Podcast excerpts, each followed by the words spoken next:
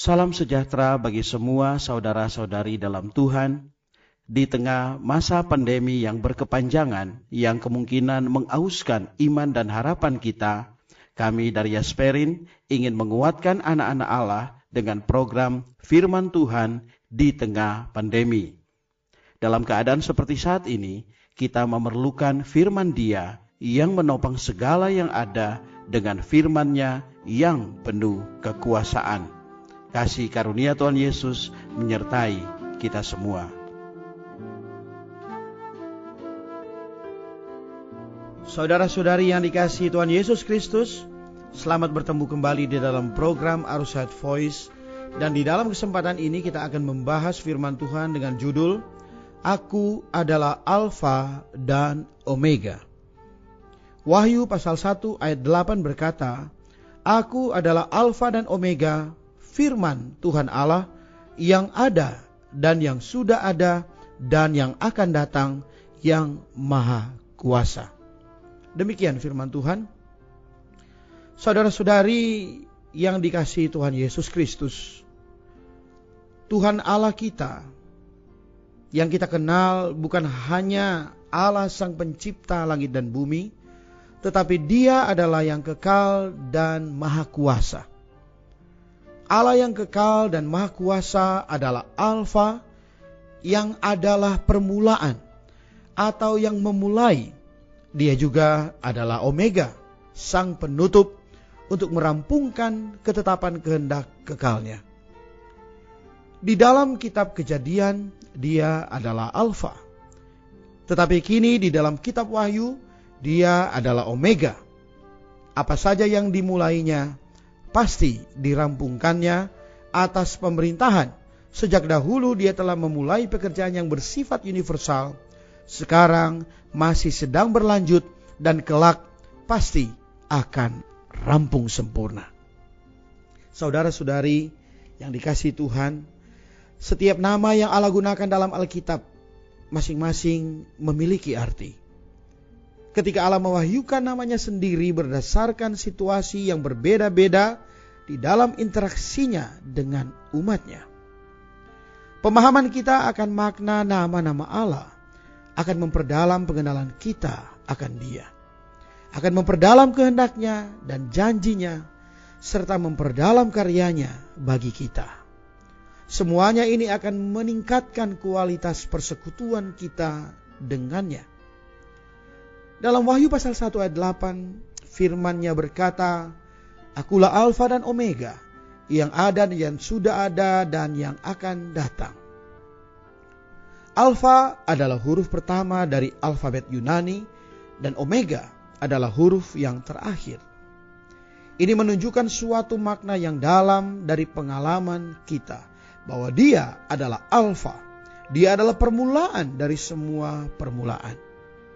Paulus berkata di dalam kitab Kolose 1 ayat 15, dia adalah yang sulung dari segala yang diciptakan.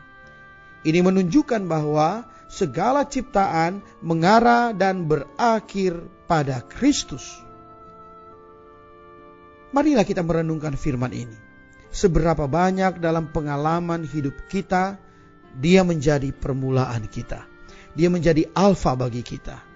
Mulai dari kita bangun tidur sampai mau tidur, seberapa banyak dia menjadi permulaan kita. Banyak kali kita bekerja, banyak kali kita bersosialisasi. Bukan dia yang menjadi permulaan kita.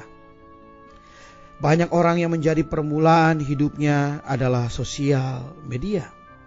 Ketika bangun pagi, yang dijama bukanlah Tuhan, tetapi berita sosial media yang menjadi yang utama, atau urusan rumah tangga yang menjadi yang utama. Saudara-saudari, ada Dia, ada segala sesuatu, dan tanpa Dia tidak ada segala sesuatu. Ketika Tuhan yang menjadi permulaan di dalam hidup kita, maka ada sumber berkat bagi kita. Dia juga adalah omega yang terakhir, yang adalah tujuan. Puji Tuhan, dia bukan hanya alfa, dia juga adalah omega, yaitu yang akhir. Ada dia, ada tujuan. Saudara-saudari, tanpa dia di dalam hidup kita, sungguh hidup kita tidak ada tujuan, bahkan tidak memiliki makna. Meskipun kita memiliki harta, meskipun kita memiliki kedudukan, kita memiliki segalanya, tetapi tanpa Dia, segala sesuatu tidaklah bermakna. Saudara-saudari kekasih Tuhan, pada mulanya semua hal bisa ada karena perkataannya. Dan semua hal ada di tempatnya adalah menurut perintahnya.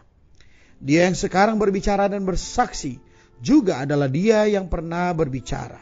Demikian pula, dia juga akan tetap berbicara untuk selamanya. Selama-lamanya, dialah Allah. Apa yang disaksikannya sepenuhnya benar, karena dia tidak dibatasi oleh ruang dan waktu.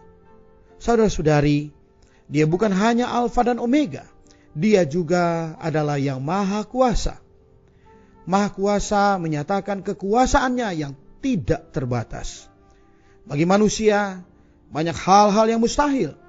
Namun bagi Allah, tidak ada sesuatu pun yang mustahil. Yang Maha Kuasa adalah nama yang dipakainya untuk menetapkan perjanjian dengan Abraham. Ketika Abraham berumur 99 tahun. Maka Tuhan menampakkan diri kepada Abram dan berkata kepadanya, Akulah Allah yang maha kuasa. Hiduplah di hadapanku dengan tidak bercelah.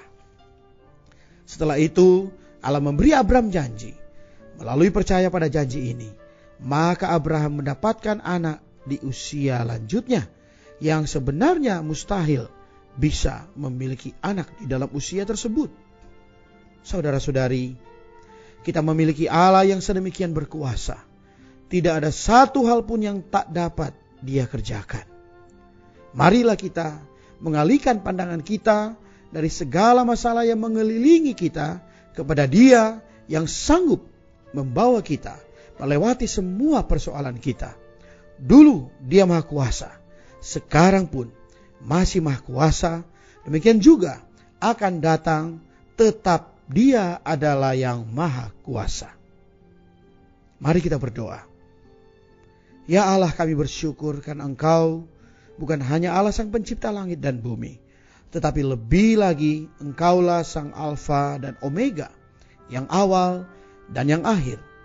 Dan Dikau juga adalah Allah yang maha kuasa.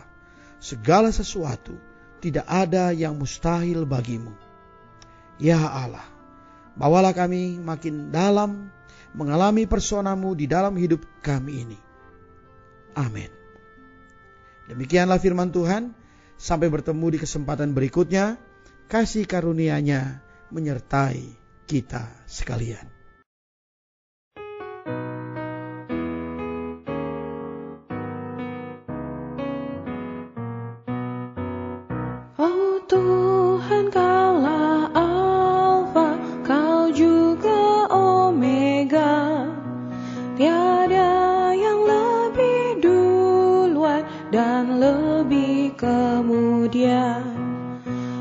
上岸。